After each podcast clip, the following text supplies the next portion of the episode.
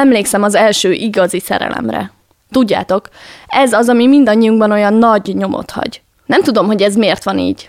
Lehet, hogy ez tényleg olyan egetrengető, mindent felforgató élmény. De lehet, hogy csak azért emlékszünk ennyire, mert annyit idegeskedtünk rajta. Ilyenkor még magunk sem tudjuk, hogy hogy kezeljük a vágyainkat, érzéseinket. Csak van ez a fura vonzás. Én például mindig direkt arra a folyosóra mentem WC-re, ahol az ő osztályterme volt. Hát, ha véletlenül összefutunk, és már egy röpke pillantás is feldobta a napomat. Szóval ez valami fura helyzet. Amikor folyamatosan feszengsz, félsz, hogy valami kínosan sül el, és kétszer is újra fogalmazod a válaszod egy egyszerű, na hogy vagy milyen a napod üzenetre.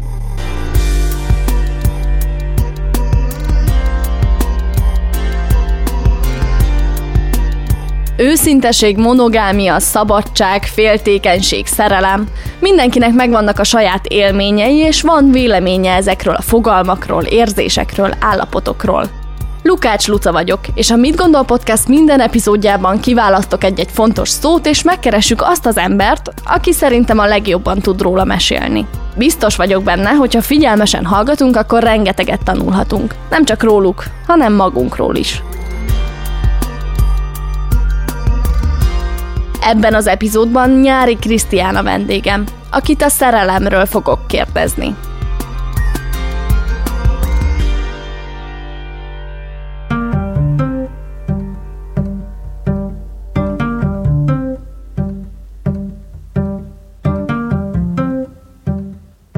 Nekem a szerelem egy hosszú tanulás. Még mindig nem állíthatom, hogy kifejezetten tapasztalt vagyok, de van egy-két rossz és kevés picivel jobb kapcsolat már a hátam mögött. Egy biztos. Egyre jobban tudom, hogy pontosan mit akarok, hogy mire vágyom. Egyre kevesebbet idealizálok, és egyre könnyebben vagyok tényleg önmagam valaki mellett. De van még mit tanulnom. Ezért is döntöttem úgy, hogy egy nálam tapasztaltabb embert kérdezek. Nyári Krisztián 2012-ben kezdett el irodalomtörténeti epizódokat írni a Facebookon. Majd könyveiben azoknak az íróknak a szerelmes leveleit gyűjtötte össze, akiket mind jól ismerünk. Azt gondolom, hogy valaki, aki ennyit foglalkozott más emberek magánéletével, érzéseivel, az biztosan többet tud a szerelem természetrajzáról, mint én. Krisztián élete számomra amúgy is érdekes ilyen szempontból. Feleségével még a gimnáziumban találkoztak, és talán akkor még ő maga sem gondolta, hogy később ő lesz két lányának édesanyja. Majd az ideális életet és harmóniát derékba vágta egy tragédia. Krisztián feleségénél súlyos betegséget diagnosztizáltak, és még abban az évben elvesztették őt. Krisztián 42 évesen özvegy édesapa lett két kamaszkorba érő lányjal, és nem volt egyszerű az újrakezdés. Az emberi lét egyik legfontosabb tünete az, hogy szerelmesek vagyunk, tehát nyilvánvalóan az állatvilágban is vannak vágyak, de azok elsősorban szexuális típusú, vagy hát az utódnemzésre vonatkozó vágyak, meg valószínűleg van vágya, vagy, vagy van, van a szeretetnek egy speciális formája az állatoknál, nyilvánvaló, de az, amit szerelemnek nevezünk, az egy, az egy sajátosan emberi érzemény, és ahhoz, hogy valamit el tudjuk mondani a szerelemről, az ember nevű biológiai lényről kéne sokat tudnunk, és szerintem nem tudunk róla eleget, ezért tehát így mindenféle dolgokat össze tudunk rakni, mindenkinek van egy meghatározása talán a fejében, még akkor is, ha még mondatban nem foglalt, hogy mi az a szerelem, de összességében azért nehéz lenne mondani más, hogy határozná ezt meg egy biokémikus, aki bizonyára ilyenkor a különböző neurológiai folyamatokról beszélne, vagy azokról a, a hormonokról, amik ilyenkor irányítják a, a vágyainkat és a gondolatainkat, meg más mondana róla egy malanyi költő. Én, és én hogyha sem. visszagondolsz arra, hogy mondjuk milyen volt először szerelmesnek lenni, akkor mik azok a jelzők, vagy mik azok az érzelmek, amik eszedbe jutnak? Hát ugye mindenkinek, vagy nem mindenkinek, de az általam ismert emberek közül szinte mindenkinek az első szerelem az egy gyerekkori szerelem, ami azért más, mint a, mint a kamaszkori vagy a felnőttkori szerelmek, hát elsősorban azért, mert a, a, az erotikus vágy az hiányzik belőle, e, hanem egy, egy vágy egy olyan társra, aki, aki nem az anyánk Tehát tulajdonképpen valami ilyesmi a, a gyerekkori szerelem, és hát az első tapasztalat az ez, hogy valakivel annyira intenzíven szeretnénk együtt lenni, vagy csak tudni azt, hogy ő van valahol, hogy ez, a, ez az érzés betüremkedik az addig ismert vonzalmaink közé, amely hát a, a, elsősorban az édesanyánkkal, másosabban pedig a szoros családtagjainkkal áll fenn és a szerelem az meg egy, meg egy újdonság, akár csak a barátság, ez, a, ez ne, például kiskorban ez nagyon nehezen elválasztható. De aztán egy idő után megtanuljuk, hogy ez mégsem ugyanaz. Úgyhogy amire én először visszaemlékszem, az természetesen egy ilyen gyerekszerelem.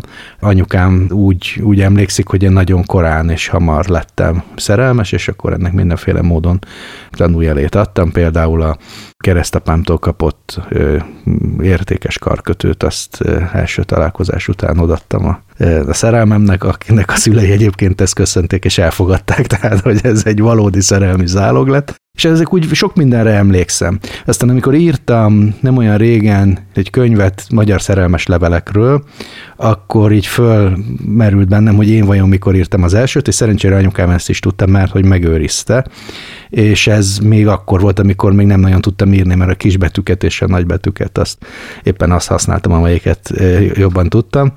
És, és egy bizonyos Gubányi Zsuzsi nevű lánynak írtam az és első szerelmes benne? levelemet, és az állt benne, hogy Gubányi Zsuzsi szerelmem úgy ragyogsz.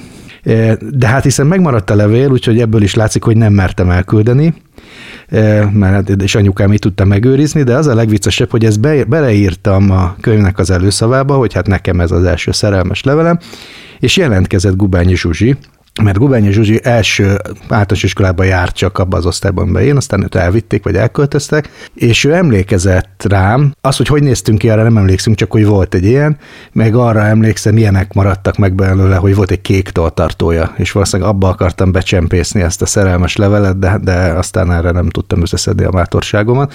Úgyhogy e, igen, írtam szerelmes levelet, mint mindenki, valószínűleg ez a levél műfaján belül a leggyakoribb műfaj, tehát ebbe azért mindenki kipróbálta magát, és, és vajon hány szerelmes levél kerül elküldésre? Szerintem a többségét azért elküldik, hogyha nem is azonnal, hát végül is mégiscsak ez a funkciója, meg ugye úgy szoktak ezek megmaradni, hogy aki szerelmes levelet kap, az elteszi nagyon nagy ellenérzéseknek, vagy egy beteljesületlen szerelemnek, csalódásnak kellene, hogy ezeket elégessék, vagy eltüntessék.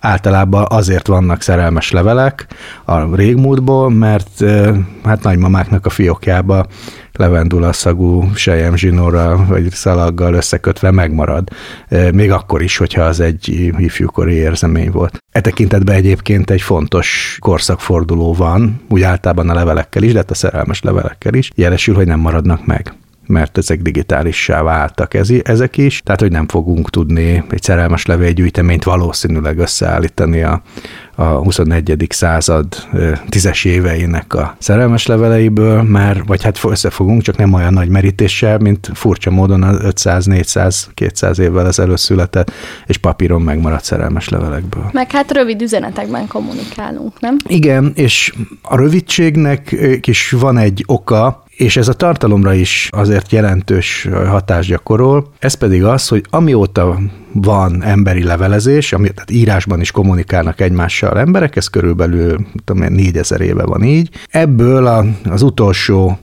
10-20 évet leszámítva ez, ez úgy ment, hogy valaki leírta az üzenetét egy kőtáblára, egy agyaglapra, egy papíruszra, vagy egy papírra, és elvitte a futár, vagy a postás, ez teljesen mindegy.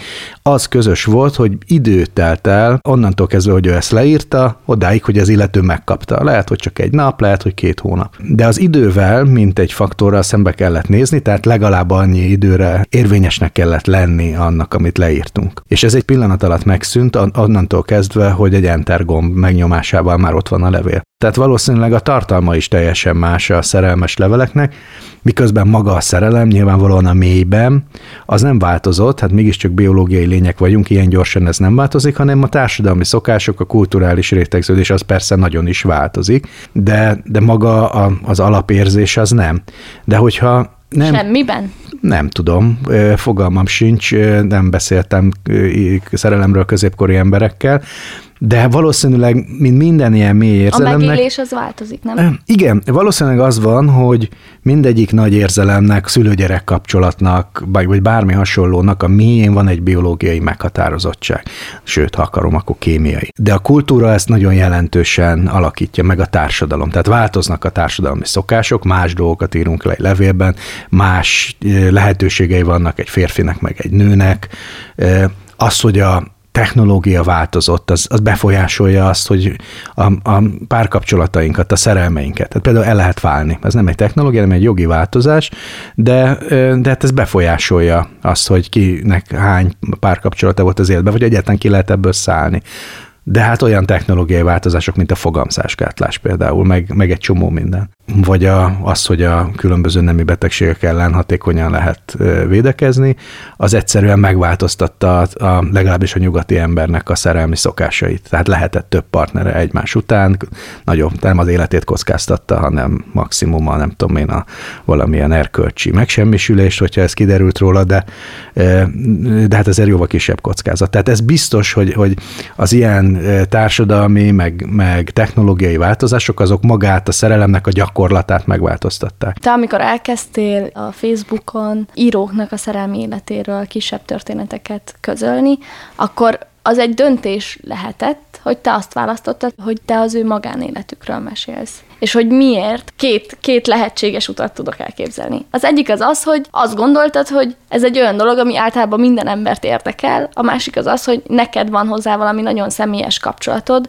és nem csak elfogadod azt, hogy ez egy általános mozgatórugója a társadalomnak. Mert így utólag kezdtem ezen gondolkodni, mert sokan megkérdezték, hogy miért kezdtem el ezeket írni, és miért pont úgy, ahogy. Erre azt mondta egy barátom, Hajós András, hogy hát 40 éves korában általában megbolondul egy férfi, és akkor van, aki piros sportautót vesz magának, van, aki éttermet nyit, én meg elkezdtem ilyen hülye történeteket írni.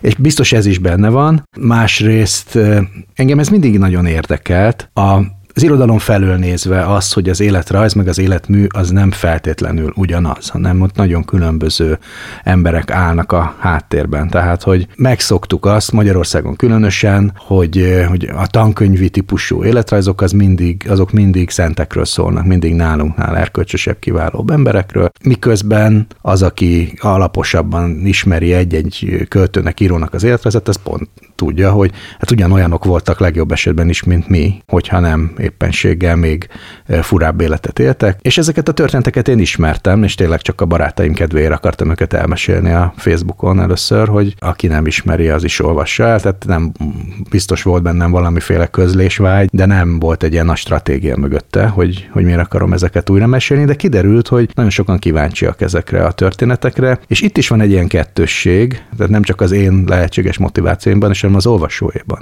Mert egyrészt van egy ilyen kulturális típusú kíváncsiság, hogy én nagyon szeretem ezt az írót, Kosztolányi Dezsőt, vagy Babics Mihályt, és kíváncsi vagyok az életére, és nem feltétlenül a tankönyv életrajzra. Másrészt meg van egy olyan típusú kíváncsiság, ami már a párkapcsolatok felől jön. Mi szeretjük a legtöbb ember megismerni másnak a magánéletét, ebben nyilván van valami kukkolás is, de alapvetően azért, mert a sémákra vagyunk kíváncsiak. Mert nem értek hozzá, tehát messze nem vagyok én a szerelemnek a szakértője, de valószínűleg egy ember életében nem olyan nagyon sok ilyen, hogy mondjam, lehetőség van, vannak nagy lángoló szerelmek, meg csalódások, meg szerelmi háromszög, meg szakítás, meg nem tudom én, ez egy véges számú lehetőség, és ezekből rakódik aztán össze egy embernek a szerelmi élete, de nem hiszem, hogy tudom, 20 konstellációnál több lehetne, és ezért kíváncsiak vagyunk, hogy más hogyan él ezekkel a lehetőségekkel, és persze azt lehet megtanulni ezekből a történetekből, hogy semmit sem tanulunk. Tehát, hogy... De biztos, hogy ezt lehet megtanulni, mert egyszer te is ezt írtad ide, és írtam magamnak ezt az idézetet, vagy ezt mondtad egy interjúban, hogy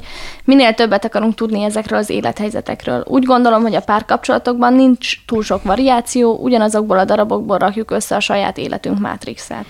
Igen. Szóval, hogy ismétlődnek a történetek, igazából mindannyian ugyanazokat az élethelyzeteket éljük meg, szerelmi kapcsolatokban, de Ez... tényleg nem lehet okosodni, és másnak a történeteiből, tapasztalataiból másképp hozzáállni egy új szerelemhez? Te okosodtál már más példáján, vagy akár a sajátodon? Általában ezt így elraktározzuk, mint tapasztalatot, de ugyanazokat a hülyeségeket megcsináljuk. Igen, de te többet olvastál a szerelemről, és többet kuzottál a szerelemről, mint én. Én emberek életéről ö, olvastam sokat, és ami, aminek fontos része a szerelem, de nem hiszem, hogy többet tudnék erről, és mind, én is nyilvánvalóan elkövettem ugyanazokat a hibákat, mint mindenki. Valószínűleg arra jó, hogy ezeket megismerjük, hogy föl tudjuk magunkat menteni, nem én vagyok egyedül hülye. Tehát, hogy más is megcsinálta, ráadásul az még korszakos nagy író is volt, hát akkor fú, hát akkor nem, egyedül vagyok ekkora nagy barom, hogy éppen elkövettem valami, valami hülyeséget a, a saját magánéletemben. Vagy éppen azt tudom mondani, hogy hát ennél azért még én is jobban csinálom. De valószínűleg a, az ember döntési mechanizmusa ez ennél bonyolultabb, és a szerelmi ügyekben talán ott is van egy biológiai meghatározottság. Tehát az ember elvakítja a szerelem, aztán elveszíti a, az érdeklődését, vagy ez tompul, vagy féltékeny lesz. Hát ezek olyan érzések, amelyeknek nincs, van kulturális meghatározottságuk is, de azért ennél sokkal mélyebben bennünk gyökereznek valószínűleg. És persze valószínűleg az ilyen élethelyzeteknek a megismerése, hát a szépirodalom olvasása is erre való, és akkor nem életrajzokról beszélünk, hogy mielőtt belekeverednénk egy érzelmi szituációba, akár szerelem, halál, vagy bármi hasonló, akkor ott már megtanuljuk. Ezt egyébként az elmúlt években kísérletek is igazolták, tehát, hogy neurológiai kísérleteket végeztek, hogy amikor te a félelemről olvasol, vagy a haragról olvasol, vagy éppenséggel a lángoló nagy szerelemről, akkor ugyanazok a, az agyi területek működnek, mint amikor egyébként is ezt érzed, csak persze egy kicsit visszafogottabb, moderáltabb módon, tehát tulajdonképpen ez olyan, mint amikor a, a legyengített vírust beadják a vakcinába, tehát a szervezet megismeri, és ugyanígy megismerjük ezeket az érzéseket, bizonyos szempontból erre valóak, hogy ezeket az érzelmi szituációkat már felvértezetten fogadjuk akkor, amikor belekerülünk. Tehát azért akarunk megismerni mások által átért érzelmeket, hogy ezeket valamilyen módon hasznosíthassuk, de ez talán nem úgy zajlik a hasznosításuk, hogy e, akkor én ezt megtanulom racionálisan, mint egy embergép, és akkor e, ha már belém van programozva, akkor nem követek el hibákat, hanem hát legalábbis nem derültékből fog, fog e, fogadni, hogyha engem is elhagynak, hiszen már elhagyták a Vikomtot is a regényben. Neked mi volt a szerelemnek az ilyen legjobb megfogalmazása? Számodra kifogalmazta meg a legjobban a szerelem belejét, vagy hogy az... Hú, hát erre mi? most így nem készültem fel, mert nagyon jó meghatározások vannak. Nem Mert tudok azt most gondolom, hogy ha idézni. tudsz ilyet mondani, akkor ahhoz így, ahhoz így elkezd az ember így kicsit igazodni, vagy, vagy Hát úgy nagyon, gondolni a saját érzelmeire, mint az. A szerelmes levél az azért egy nagyon jó műfaj, mert, és ennek biztos, hogy már a kulturális részénél tartunk a dolognak, vagy inkább a társadalminál, szóval, hogy el szoktuk fogadni azt, hogy főleg férfiak, hogy nem tudjuk mi megfogalmazni ugye az érzelmeinket, tehát ez a művészeknek való, vagy költőknek a dolga, én meg úgy nem tudom, de szerelmes levelet közben mindenki ír. Tehát egy, ha nagyon rá vagyunk kényszerítve, már pedig rá vagyunk akkor, mert valamit el akarunk érni azzal a szerelmes levéle, akkor mégiscsak le tudjuk írni az érzelmeket. Tehát, hogy talán ez a legfontosabb bennük, hogy nem csak a, a nagy íróknak a szerelmes levelei azok, amelyekből meg lehet tanulni valamit ezekről az érzelmekről, hanem a, a teljesen hétköznapi embereké, a hentesmesterek, meg a mérlekképes könyvelők is tudnak szerelmes levelet írni. Az biztos, hogy érzelmeket akarunk felkelteni, mégpedig egy emberben. Tehát én azért szeretem a szerelmes leveleket olvasni, meg, meg elmesélni a történetüket, meg publikálni, mert, mert magunkra ismerünk, nem feltétlenül arra a szerelmes pillanatra, hanem hogy hogyan működik az ember. Volt már olyan, hogy kutattál és szerelmes leveleket olvastál, és valakinek az életében nagyon beleástad magad, és akkor egy ponton így azt érezted, hogy na igen, ő vele rokonságot érzek. Hát nagyon sokszor van. Örkény Istvánnak a szerelmes levelei én nagyon kedvelem.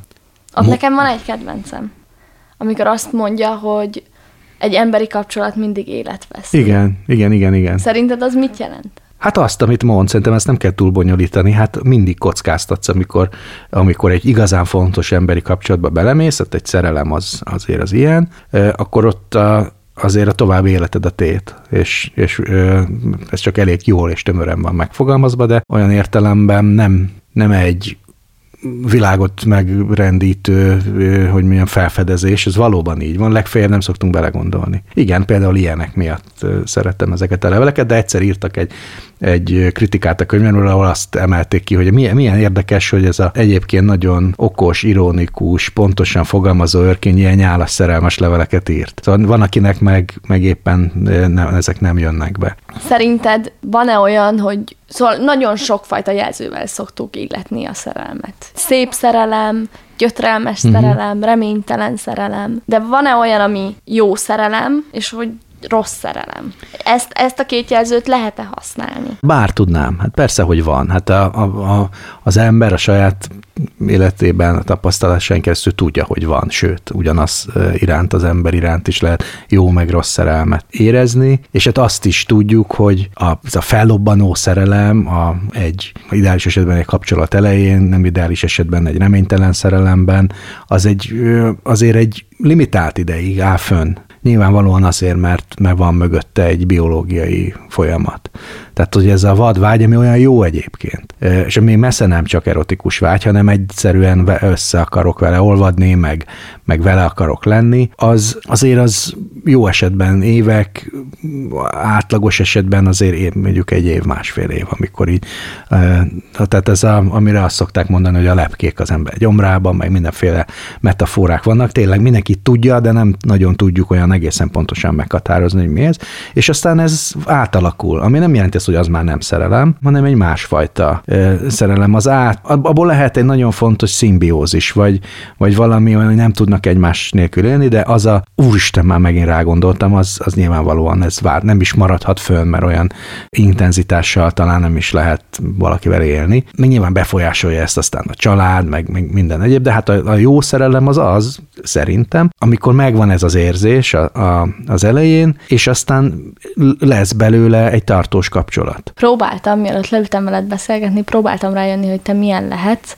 és mivel nem ismertelek csak az írásaidat, ráadásul másokról írsz, ezért Ravasz. nagyon nehéz, és azt a módszert választottam, hogy bátorkodtam megkérdezni az egyik jó barátodat, Brugg Gábort, aki nekem a tanárom volt, és ő azt emelte ki, hogy a Krisztiánnak a viselkedése az, ami, az, amit mindig irigyelt. Hogy van valami olyan fajta elegancia, és kérdeztem, hogy ez mi, hogy ez konkrétan az, hogy ahogy jelen van egy teremben, vagy hogy ahogy létezik, és mondta, hogy ez az a viselkedés, ami minden döntésére így kiterjed, és nem is tudta De pontosan megfogalmazni. Megtisztelő, hogy azt gondolja rólam. De a kérdésem az az, hogy mondjuk ez a fajta jelenlét, ez hogy van jelen veled a szerelemben, vagy a kapcsolataidban? Ó, hát én más se hallok életemben számomra fontos nőktől, beleértve a lányaimat is, hogy róla nem lehet tudni, hogy mit gondolok én valójában. És ebben tehát, hogy, hogy van, amikor ez kritika, van, amikor elismerés, és hát valóban én tulajdonképpen egy zárkózott ember vagyok, de nem valami előre eldöntött oknál fogva, meg egyébként könnyen barátkozom, tehát, hogy ez nem ellentmondás, csak hogy olyan nagyon-nagyon közel kevés embert engedek. És kevéssé vagyok talán önreflektív abban az értelemben, hogy nem szeretem nagyon elemezni magamat, kifejezetten idegesít, hogyha így a döntéseimet, vagy az érzéseimet így elemeznem kell. A nők se szokták szeretni, meg, megérteni, hogy ezt miért nem szeretem.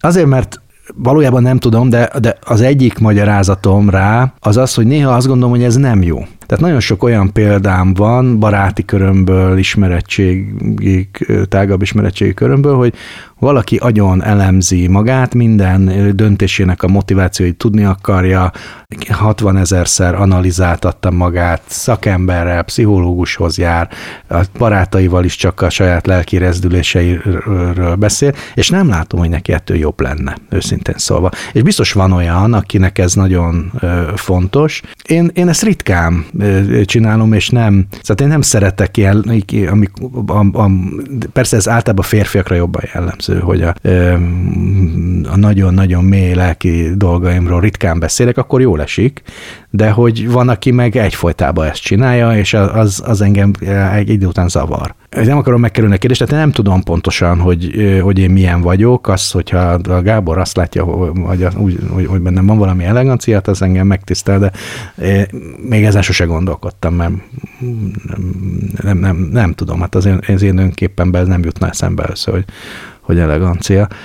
Azt tudom, hogy, és ez valószínűleg így van a, a mondjam, a szerelmi életemben is, hogy én nekem nagyon magasan van a, az inger küszöböm, tehát nyugodt vagyok, és nekem a párkapcsolataimban is mindig az a szerep jut, hogy én vagyok a nyugodt, akire lehet támaszkodni, aki nagyon-nagyon ritkán húzza föl magát, vagy, vagy enged valami dükitörésnek, vagy érzelmi kitörésnek, tehát ez velem életem meg tudom számolni egy kezem, hogy hányszor fordult elő, és hogy ugyanakkor meg elviseli, vagy jól tolerálja a másoknak a, az ilyen érzelmét, tehát tényleg az úgy alakult az életem, hogy a családtagjaim, szerelmeim is általában ilyen nagyon impulzív emberek voltak, meg azok is. Én rólam meg azt szokták mondani, hogy én nagyon-nagyon nyugodt vagyok. Velem nem lehet veszekedni, ez például mindig egy, egy kritika. Tehát az velem való veszekedés az az, hogy én hallgatok és nézek, valaki meg egyre dühösebben mondja, mondja, mondja, mert ebben a szituációban nem is tudok megszólalni, és akkor talán a végén mondok valamit. Ezt néha szokták szeretni, de valamikor nagyon gyűlölik, és Lehet, hogy szüksége van a körülötted lévő nő, impulzív nőknek erre a nyugalomra. Igen, én például nagyon szeretem az impulzív nőket, de, de hát, hogyha én is olyan lennék, akkor megölnénk egymást. Hát olyat is ismerek egy csomó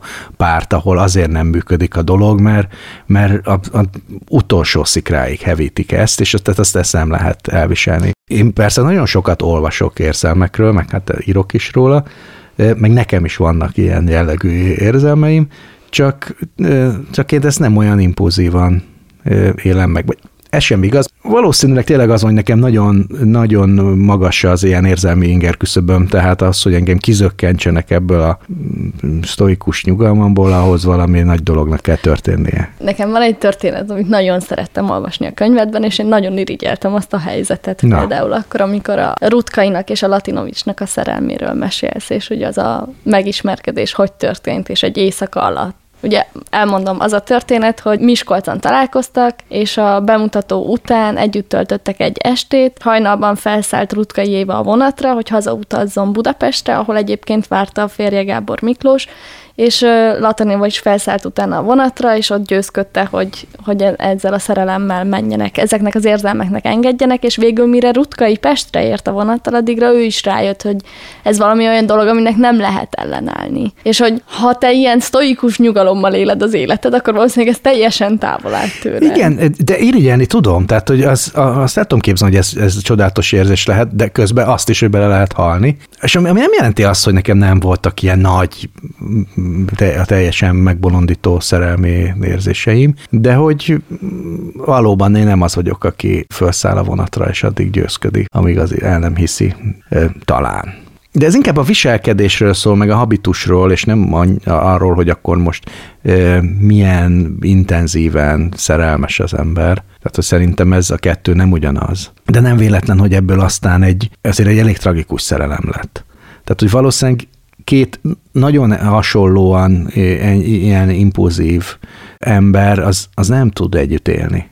Vagy biztos van rá példa, de mondjuk ez a példa, ez, ez pont arról azt, azt mutatja, hogy, hogy azért ezek elégetik egymást. Én azokat a szerelmes leveleket szeretem olvasni, amik már, de lehet, hogy azért, mert még nem tartok ott az életemben, és nagyon vágyok arra, hogy, vagy így gondolkodom arról, hogy milyen lesz, amikor már egy nagyon tartós, mély szerelem van jelen és azt olyan nagyon szívmelengető olvasni az olyan szerelmes leveleket, ami egy házasságban íródik, vagy egy, vagy egy régi szerelmesnek. De hogy szerinted hogyan változnak az érzelmek, vagy így hogy változik a szerelem természetrajza, a szerelemnek a beteljesülése után, vagy hogy onnantól kezdve, hogy az egész már egy házasságá változik, vagy egy felvállalt dologgá? Hát ez is nagyon más. Hát vannak mintázatok persze, de nagyon különbözőek vannak. Mára is Sándor írt például arról, aki amikor a felesége meghalt, és hát már mind 80 fölött volt a felesége is, meg ő is, hogy az ember kétszer lesz szerelmes ugyanabba a nőbe, egyszer, amikor megismerkednek, és aztán utána jön mindenféle évtizedek, házasság, megcsalás, problémák, közösen átküzdött élet, és aztán a legvégén megint, amikor rájön, hogy csak ketten vannak. És hogy én például nagyon szeretem az ilyen időskori szerelmi történeteket is, részben ennek ritkább az irodalmi lenyomata, másrészt meg az mutatja, hogy azért nem az, az a feltétlen az az alapmintázat, hogy van egy nagy fellángolás, és akkor utána meg bánatosan üldögélnek egymás mellett, vagy, vagy, vagy hogy így hm, hát unalmassá válik a kapcsolat, hanem ez, ezért ez, ez változhat. Inkább az szokott lenni, hogy különböző érzelmi szituációk, vagy hangulatok, életszakaszok vannak egy ember életében, és ez nem mindig párhuzamos azzal, akivel együtt él. És ideális esetben ezek így ki segítik egymást, vagy átélhetővé tesznek egy-egy életszakasz, vagy túlélhetővé egészen pontosan. Hát de ahhoz igazi szeretet kell, hogy az ember bevárja a másikat. Vagy most itt egy Igen. kicsit erről az élethelyzetről beszélsz. I- igen. Egyébként az is, nagy, ez is nagyon érdekes, hogy a, ebben a korban, vagy kultúrában, amiben élünk, nagyon hozzászoktunk ahhoz, hogy azonnal kielégítsük az érzelmeinket. És ezért van az, hogy hát az ember utál ilyeneket mondani, hogy a fiataloknál, de hát ugye ezért van az, hogy nagyon könnyen otthagyják egymást, hogyha az első nehézségek vagy kudarcok után, mert hiszen akkor keresünk egy másikat. Ami Szerintem az ember egy életszakaszában az teljesen rendben van. Sőt, talán jobb, mint hogyha rögtön beleugrik egy nagy szerelembe, és nem próbál ki több dolgot. De ez, hogy amikor csereszabatosnak találjuk, és mindig csak azt a pillanatnyi jó érzést keressük benne, akkor elveszük magunktól ezt a lehetőséget, hogy akkor mindenféle nehézségek árán is együtt maradni. És hát a régebbi embereknek nem nagyon volt más lehetőség, vagy sokkal kevesebb. Tehát egyszerűen onnantól kezdve, hogy el lehet válni, ez is megváltozott, és tök jó, hogy el lehet válni tehát hogy nem kell két egymás nem szerető emberek együtt maradni, csak ez egy egyben egy felmentő jegy is, hogy hát akkor bármikor akárhányszor újat lehet keresni, és ennek aztán nagyon gyakran magányossága a vége. Tehát amikor elfogynak a jegyek, akkor, akkor nincs hova felszállni sok ilyen magányos idősebb embert látok, akik végigérték az életüket ilyen rövid kapcsolatokban, és aztán ez nem adatott meg nekik. De közben meg lehet, hogy nem maradtak benne valamiben, ami... Igen, hát persze, az, és az mindig egy a hülyeség általánosítva ítélkezni, Szóval mind, az ember életében nagyon sok mindent. Az, hogy az a nagy társadalmi szabadság, ami, ami lehetőséget ad egy csomófajta párkapcsolatra, amire korábban nem volt lehetőségünk, az felelősség is, de az a felelősség a miénk, hogy élünk-e vele, és jól tudunk-e választani, és kitartunk-e a nehézségek kapcsán is, de az, egy, az tényleg olyan értemben meg egy jó lehetőség is, hogy annyiféle dolog történhet. Ha téged kérdezlek a szerelemről, akkor muszáj megkérdeznem, hogy mit változtatott a szerelemről való képeden a feleséged elvesztése? Hát azt hiszem, hogy mindenen olyan értemben változtatott, hogy kicsit átalakul az emberben, hogy mi a fontos és mi nem. Tehát nyilván, hogyha nekünk egy nagyon speciális kapcsolatunk volt abból a szempontból, hogy mi gimnazista korunk óta együtt voltunk. Tehát pont nem volt meg nekünk az, amiről az előbb beszéltem, hogy az ember fiatal korában sok mindent kipróbál, hanem nem mi beleugrottunk egy szerelembe, amiből aztán házasság lett, és hát ez 20 évig tartott és az azt eredményezi nyilvánvalóan egy párkapcsolatban, hogy még akkor is, ha vannak nehézségek, meg konfliktusok, hogy az egy olyan erősen szimbiotikus kapcsolat, hogy tényleg olyan, mint hogyha az, én, egy másik részem lenne a, a másik, és amikor azt az ember elveszíti, akkor teljesen újra kell rendezni el nyilvánvalóan az életét, és megtanulja azt is, hogy amikről korábban azt gondolta, hogy olyan fontos, és bármiben, a munkában, az életszervezésben, és úgy általában a párkapcsolatban is. Egy csomó kis bosszantó dolog, amiből konfliktusok támadhatnak, meg vagy egyszerűen csak rossz érzések, ami miatt elszomorodott. És ezekről a 90% a felejthető hülyeség.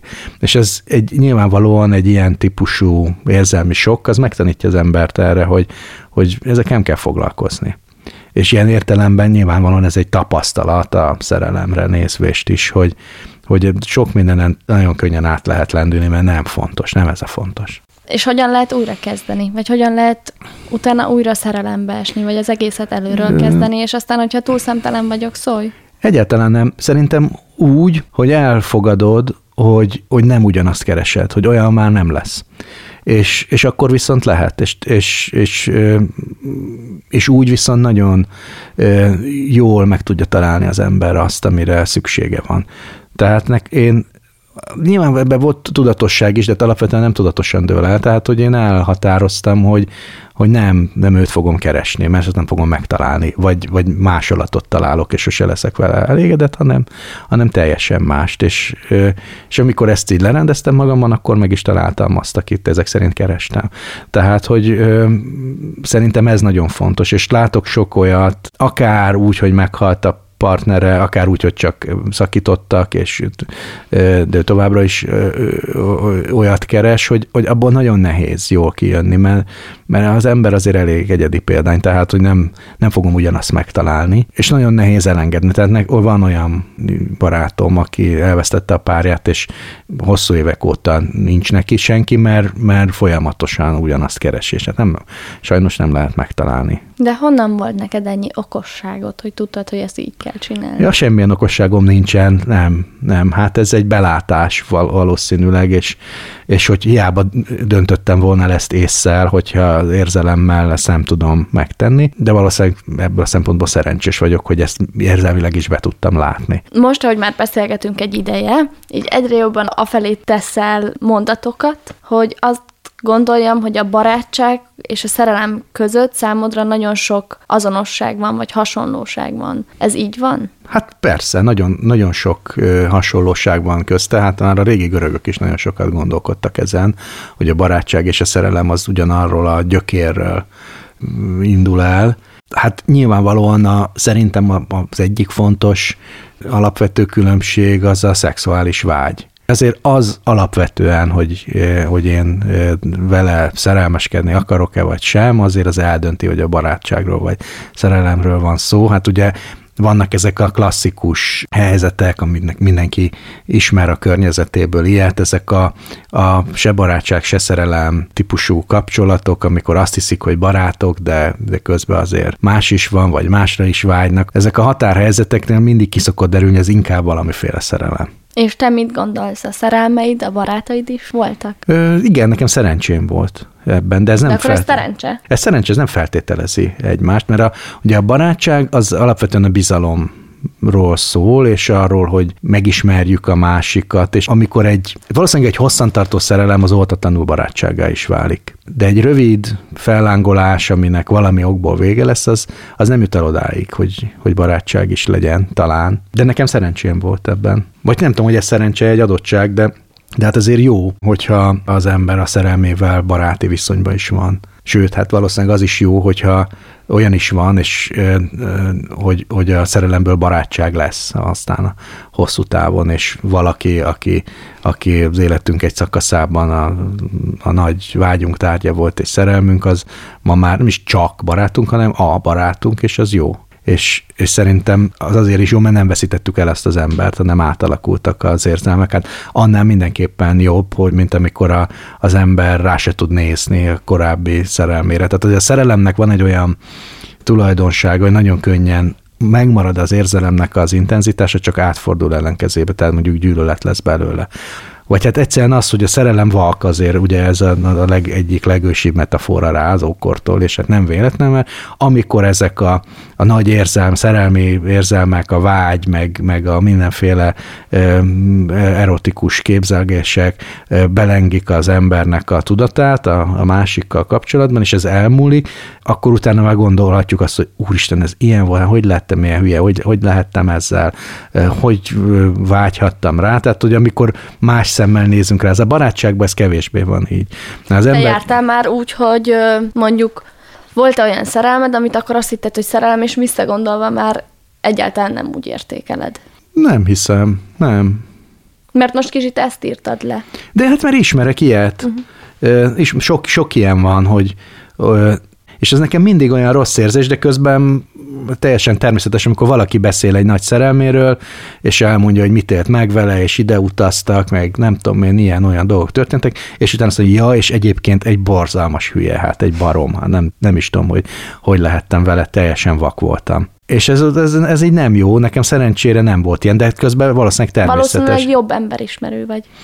Vagy így alakult az életem. Szerintem ez velem ugye speciálisan ez történt, hogy gimnazista szerelemből lett, a, lett aztán egy házasság, és nem, ezt nem ajánlom egyébként. Tehát, hogyha megkérdezik a véleményemet, akkor azt mondom, hogy hát egy ember tizenéves korában, sőt, még 20 éves korában is próbáljon ki sok mindent. Legyen több kapcsolata, legyen erről egy tapasztalat, és aztán válasszon.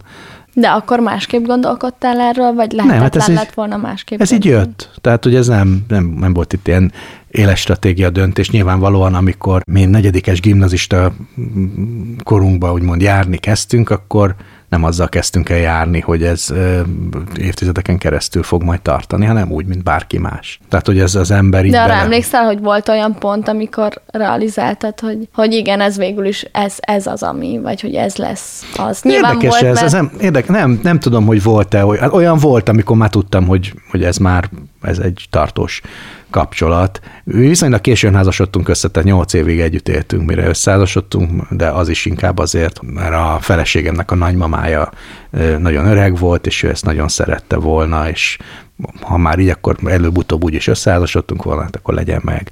De nem, nem különösebben nem nem ez volt a legfontosabb, tehát mi úgyis úgy tartottuk számon, hogy ez olyan egy házasság. De hogy volt egy olyan pillanat, amikor rájön az ember, hogy ez a bizonyos point of no return, azt, azt nem tudom. Nem hiszem. Tehát, hogy az ember megy bele valamibe, és akkor egyre jobban benne van.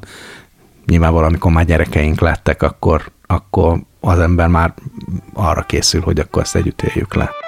A szerelem vándor, ki nem fél az úttól. Vasbetonházban, Biedermeier bútól A szerelem palló, mi lépkedünk sután Fák lehellete, zivatar után. A szerelem vers, tétova óda. A szerelem egyház, templom, zsinagóga. A szerelem óra, mindig delet mutat. Város, ahol sosem jártál. Mégis tudod az utat. Mégis tudod az utat Kávéban a cukor, mázas teás kanna Álmunkra lekvár, hangunknak mantra A szerelem. Érzelmekről nehéz általános igazságokat megállapítani. Mégis, mint ahogy Krisztián is mondta, ugyanazokat az élethelyzeteket éljük meg mindannyian, és ha beszélgetünk róla, és megosztjuk egymással a történeteinket, akkor talán magunkhoz is közelebb jutunk. És igaza van őrkénynek. Egy emberi kapcsolat tényleg életveszély de szerintem megéri kockáztatni. igazából, a szerelem ének, ima minden szájból, tükör, hogy megtud, ki vagy igazából, a szerelem... Ez volt a Mit Gondol első epizódja. Két hét múlva újra jelentkezem. Addig is iratkozzatok fel ránk a lejátszótokban, és keresetek meg az Instagramon is. Ha ez a kettő megvan, tuti nem maradtok le a következő epizódról. A műsort készítette Grögerdi a gyártásvezető, Szűcs Dániel zenei és utómunkaszerkesztő, Obbágy Máté zeneszerző, Román Balázs kreatív producer és Hampuk Rihárd producer. Én Luca vagyok, és a Mit Gondol podcastet hallottátok. Kávéban a cukor, mázas teás kanna Álmunkra lekvár, hangunknak mantra. A szerelem képes lap, nincs rajta bélyeg Könnyű, körete a rozéra sült kének. A szerelem maradna, hogyha tudna Orra forróra szuszogott dunyha. Néha bölcses, néha csacska Fájdalom küszöbön alvó macska. A szerelem ének, ima minden szájból Tükör, hogy megtud, ki vagy igazából. A szerelem ének, ima minden szájból Tükör, Beaton Studio